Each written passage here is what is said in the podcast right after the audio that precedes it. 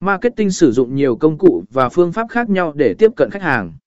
Tạo nội dung trên web, email marketing, quảng cáo trả tiền trực tuyến và tối ưu hóa công cụ tìm kiếm, SEO và SEM là một số trong số những công cụ quan trọng trong digital marketing.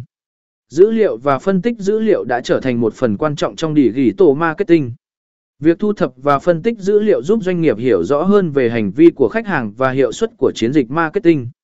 Các công cụ phân tích dữ liệu đang ngày càng phát triển, mang lại thông tin quan trọng cho việc quyết định tiếp thị. Mobile marketing và sự phát